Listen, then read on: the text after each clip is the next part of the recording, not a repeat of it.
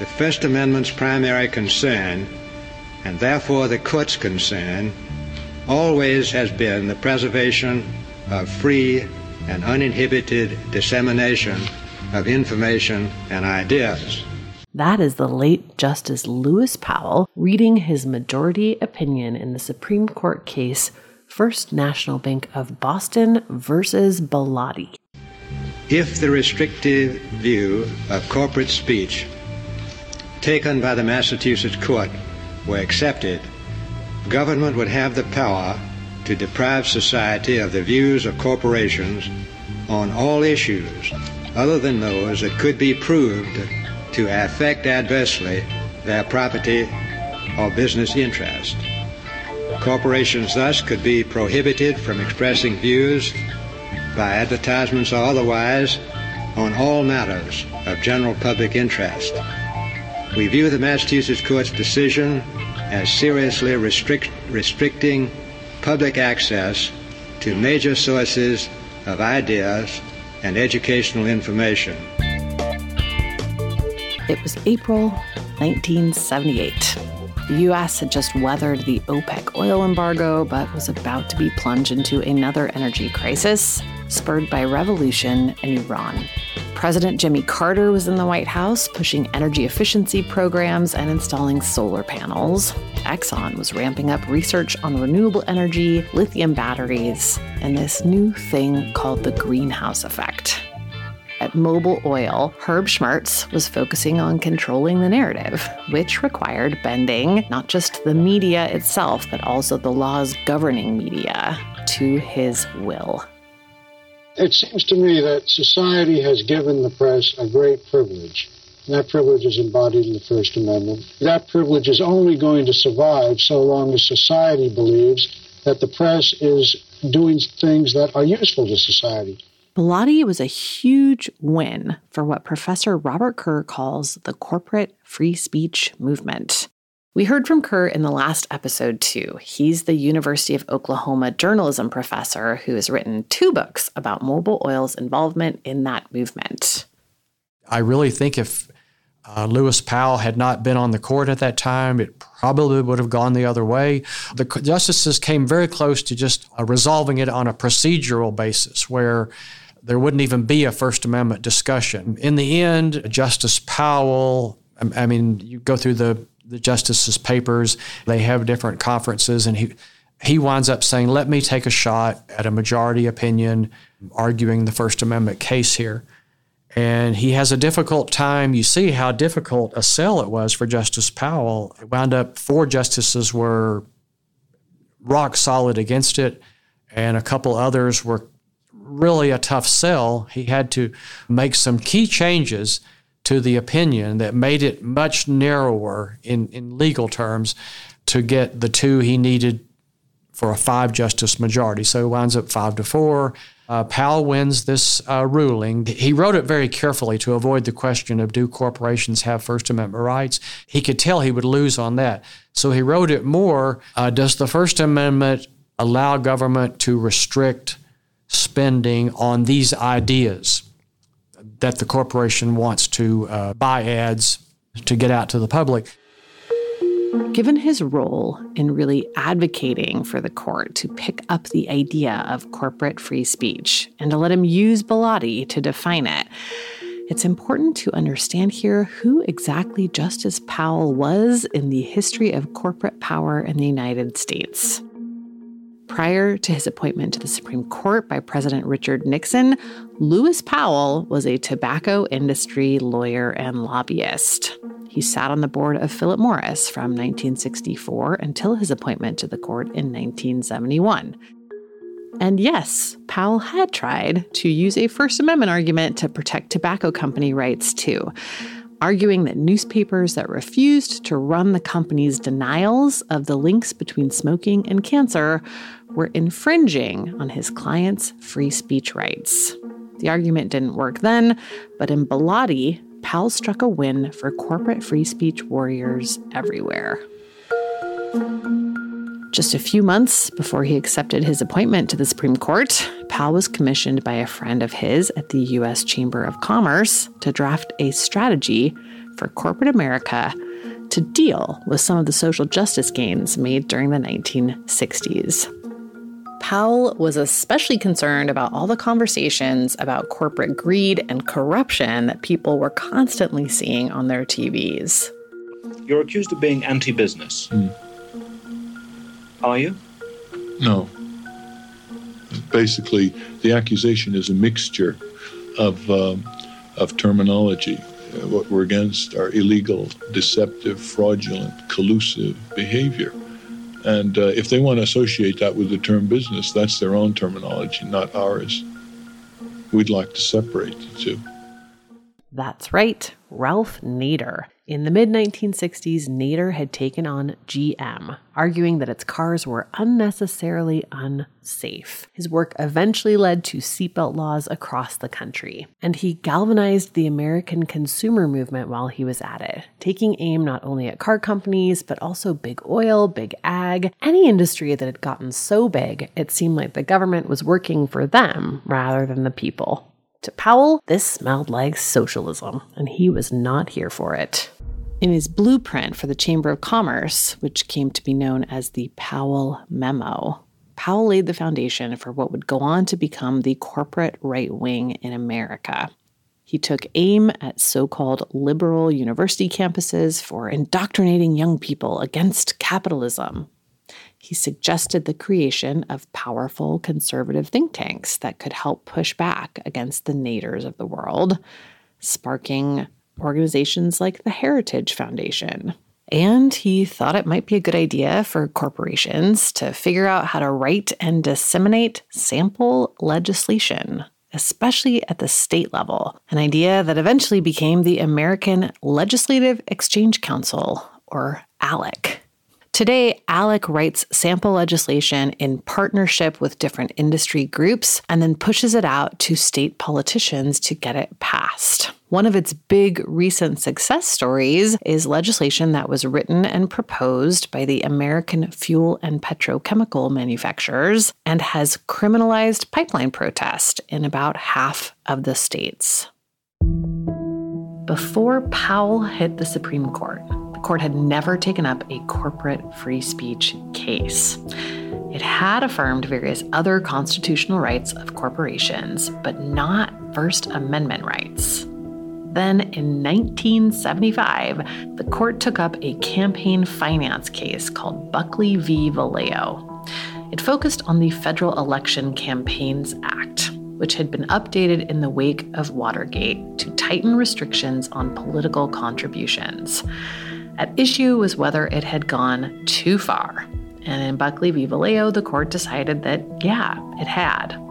I called up Ben Feuer, chairman of the Complex Appellate Litigation Group, years ago to explain the implications of Buckley v. Valeo to me, and his is still the most straightforward explanation I've found. The Supreme Court said, look, we're going to allow the government to regulate when a person can contribute to a candidate.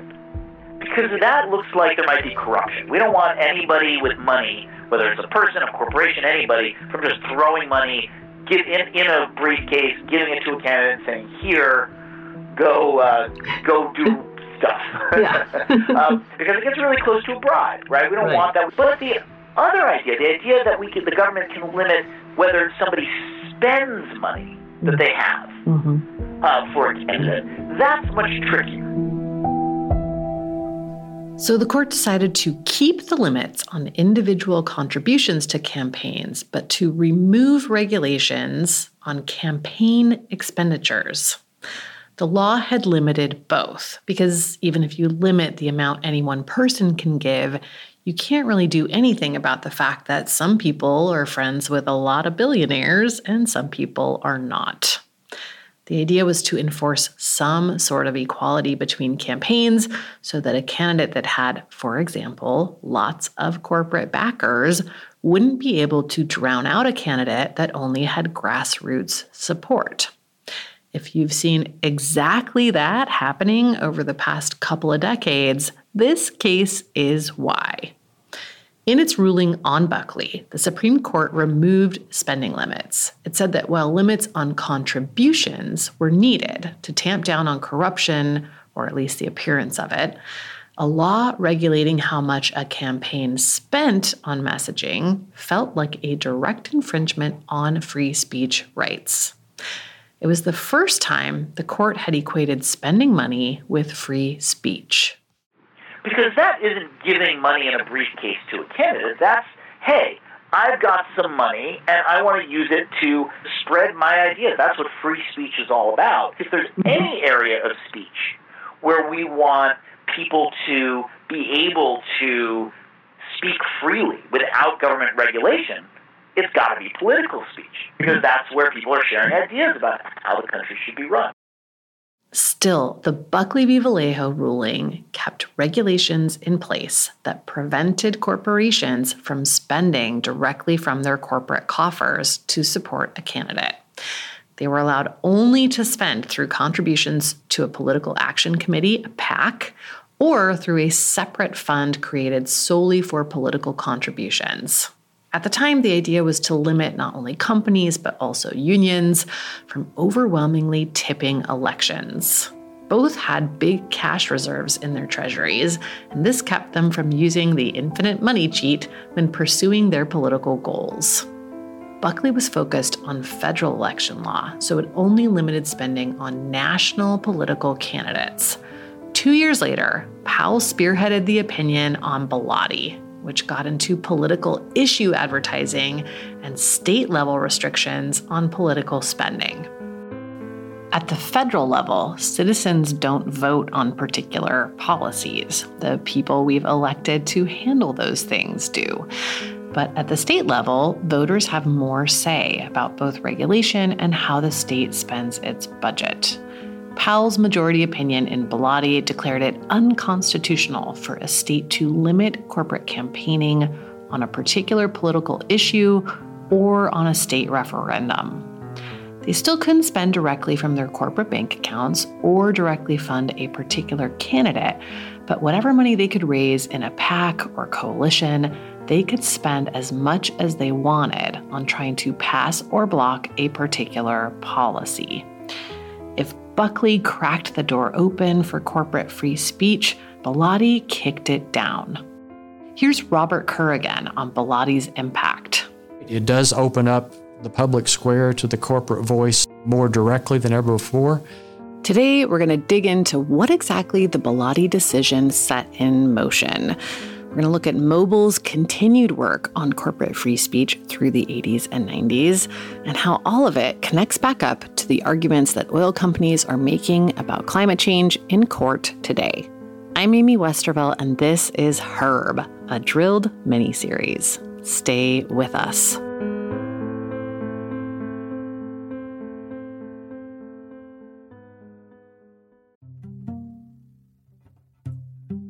Hi, it's Amy here, and I'm excited to tell you about a new podcast from APM Studios and Western Sounds called Ripple. Such a good idea, this show.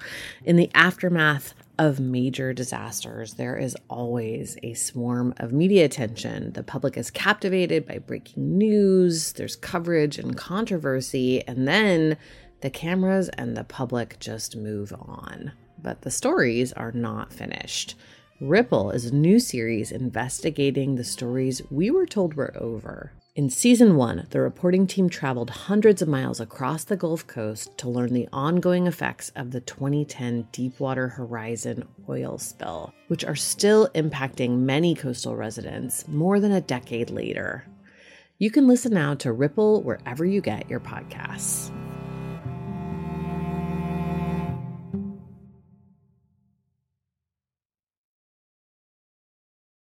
Evernorth Health Services, we believe costs shouldn't get in the way of life changing care, and we're doing everything in our power to make it possible. Behavioral health solutions that also keep your projections at their best? It's possible. Pharmacy benefits that benefit your bottom line? It's possible. Complex specialty care that cares about your ROI? It's possible. Because we're already doing it. All while saving businesses billions. That's Wonder made possible. Learn more at evernorth.com/wonder. In the wake of Bellotti over at Mobil Oil, Herb Schmertz and Rawleigh Warner continued to expand their issue advertising program and to advocate for the protection of corporate free speech.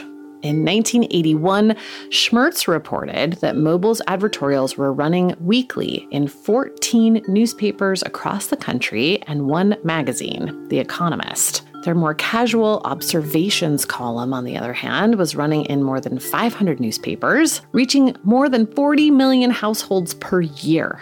Surveys the company had conducted since starting its program in 1970 showed that by 1976, just a few years into it, the public trusted Mobil's take on energy issues more than consumer action groups or environmentalists. But that wasn't the end of the free speech battle. Mobil continued to look for ways to shape the legal foundation for corporate free speech, too.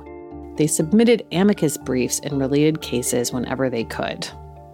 Mobil had not filed a brief in Bellotti, opting instead to enthusiastically cheer the case and the ultimate ruling and take a little credit for its own role in being the vanguard of the corporate free speech movement that got that case going.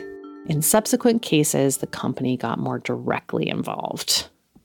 In one of his books about corporate free speech, Robert Kerr writes that, quote, over the course of the 1970s, Mobil contributed more than any other player to the construction of an ideology of corporate citizenship.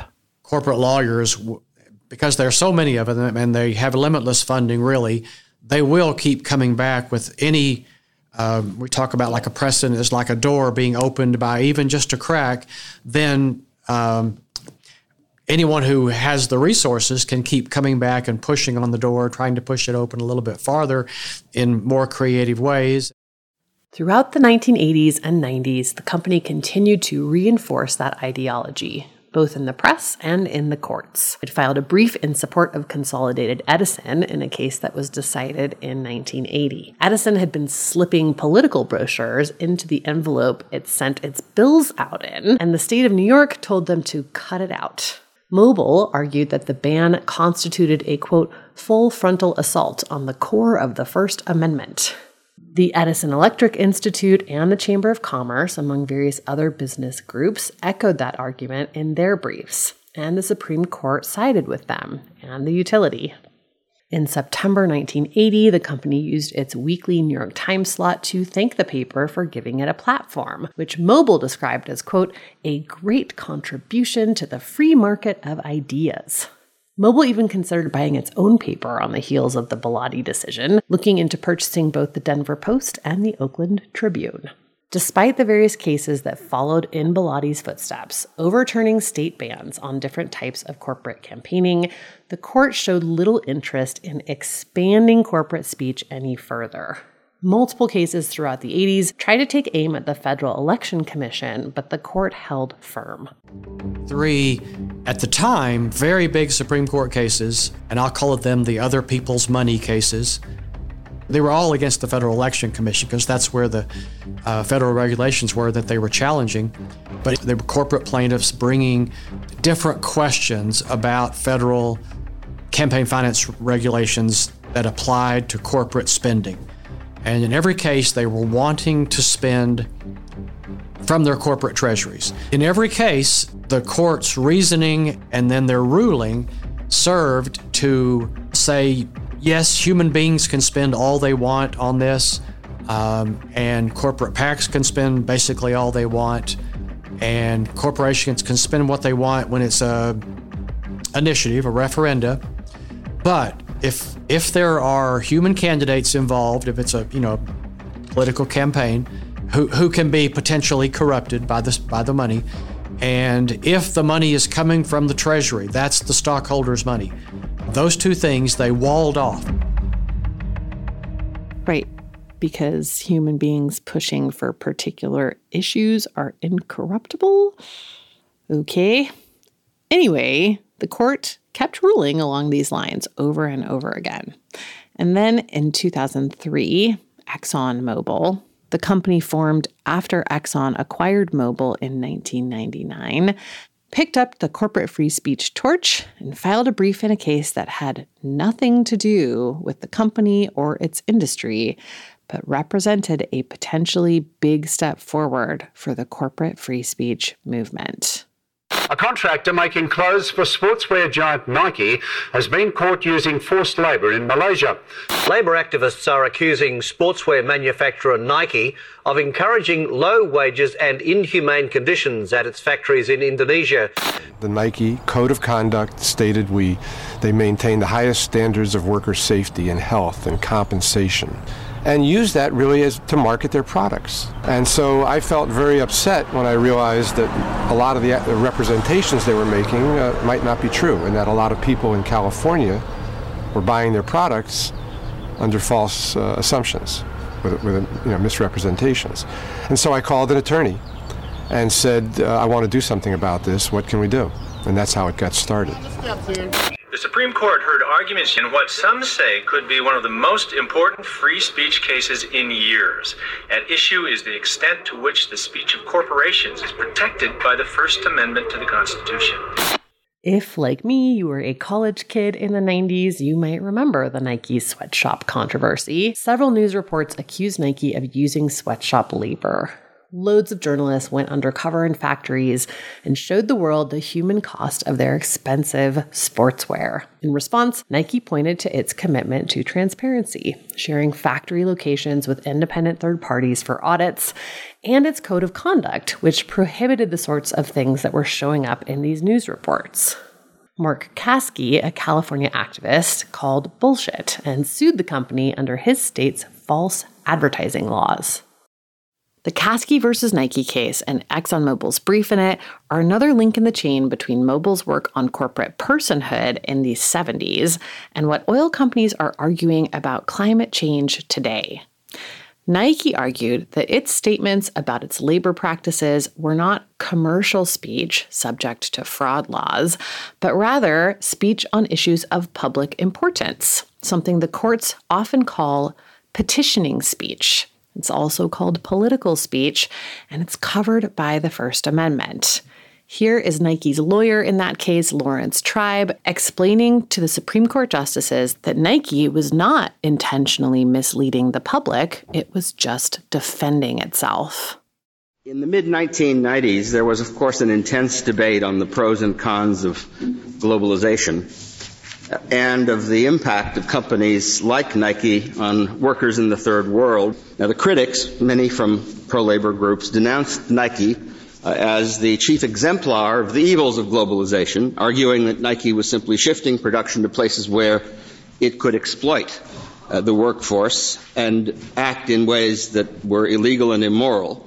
Uh, and the critics took much of their documentation from the media. Of course, Nike disagreed, using the same media venues as the critics had used to document what it thought were the connections between its presence and activities in countries like South Korea and Vietnam and the development of technological expertise in those countries as well as the expansion of job opportunities. Tribe also argued that what Kasky was asking of Nike, that it should just take the L, was too big of an ask. The relief that is available and was requested by Mr. Kasky uh, includes, and I don't think we should forget the importance of this, an adjudication uh, that the defendant is guilty of an unlawful business practice. And in Nike's case, that would be no small matter. I mean, it would be said, uh, you're guilty of exploiting women and children in the third world, uh, guilty as charged, uh, and not being honest about it, a scarlet letter also weighing in for Nike in this case was none other than Ted Olson. He's the lawyer we mentioned last episode, the guy who argued and won the Citizens United case, a partner at Gibson Dunn, the firm that represents Chevron and various other oil and gas companies. Olson is also one of the founding fathers of the Federalist Society, known for its influence over Republican judicial nominations. He was actually Solicitor General of the United States at the time the Kasky case came around, but was given special leave to weigh in on this case. In the brief it filed in the Nike case, Exxon argued that Nike's speech and speech by corporations on other matters of public concern merit the quote, highest level of First Amendment protection and is entitled to the same breathing space as speech on matters of public concern by other speakers. It then goes on to specifically explain what kinds of issues they might be talking about, including, and I'm quoting here, human rights abroad, global climate change, and environmental effects of business operations. Remember, this was just a couple years after ExxonMobil had published ads in major national newspapers proclaiming climate science to be unsettled, and then used that idea to successfully fight against the Kyoto Protocol the first and still only binding climate treaty ever signed by world leaders. A legal precedent that let Exxon say whatever it wanted about climate change would have been very handy. Ultimately, the Supreme Court decided not to weigh in on Kasky at all. The court kicked it back to the state courts, and Nike settled out of court. But the arguments, not just from Nike, but from Exxon, and its fellow travelers, like the National Association of Manufacturers and the Pacific Legal Foundation, and of course, Olson would come back again. Just six years later, Olson would stand before the court and make another free speech argument, this time taking aim at the justices' long held rules on what corporations and PACs could spend money on. In their ruling in Citizens United, the court overturned those precedents, those two main guardrails that Kerr mentioned before. Mr. Olson, are you taking the position that there is no difference in the First Amendment rights of an individual for purposes of campaign finance? What the court has said in the First Amendment context over and over again is that corporations are persons entitled to protection under the First Amendment. In his majority opinion, Justice Kennedy relied almost exclusively on Bellotti, but he gave it a new spin. Here's Robert Kerr again. In Justice Kennedy's opinion in Citizens United, he talks about Bellotti a lot. He cites it 24 times. it's almost his entire argument is built on one case. And after he talks about Bellotti, then he says, and there the law stood until Austin. So he's referring from 1978 to 1990. He says nothing happened between there. But of course, something did happen during those years. And that something was that the Supreme Court justices came back again and again to reaffirm those two rules that Kerr mentioned earlier companies could not spend money to elect a particular person to office, and they couldn't spend money from their corporate coffers for anything political, period. Kennedy opted to ignore those precedents. Those cases, they're there. Anyone can look at the record. They were huge at the time. And he does later give a little bit of lip service to those cases, but very brief, very dismissive, as if they don't matter at all. And they really did matter, despite all the case law saying what prior justices believed Bellotti meant. Kennedy just completely redefines it. And um, it, it basically says that from now on, uh, corporations can spend directly from their treasuries. That happened in 2010. Just a few years later, Olson's firm, Gibson Dunn, would circle back to its other big free speech argument the one it had tried out in the Nike case about corporate communications being protected political speech, and roll it out again.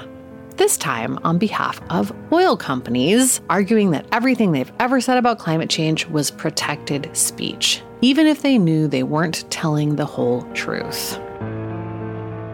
Ted Boutrous, another lawyer named Ted at Gibson Dunn, began arguing in various climate liability cases that everything oil companies have said about climate change was in the interest of shaping policy. And that makes it petitioning speech, protected by the First Amendment from accusations of fraud, even if what they said didn't reflect what they knew about the impacts fossil fuels were having on the climate. That's our story next time. Drilled is an original critical frequency production. This season is produced and sound designed by Martin Zaltz Austwick. Our sound engineer is Peter Duff. Additional reporting by Julia Manapella. Fact checking by Wudan Yan. Our First Amendment attorney is James Wheaton. Marketing is handled by Maggie Taylor. Our artwork is by Matt Fleming. The show is written and reported by me, Amy Westervelt. Primary documents and additional information related to this series are available on our website at drilled.media. You can also sign up for our weekly newsletter there. If you'd like to support our work, you can upgrade to a paid subscription to the newsletter or subscribe on Patreon or Apple for early and ad free episodes plus bonus content. There are Lots of ways to support us for free, too. You can share the show, you can leave us a rating or a review. That really helps us find new listeners. Linking to the show on social media is great, too. Thanks for listening and supporting us, and we'll see you next time.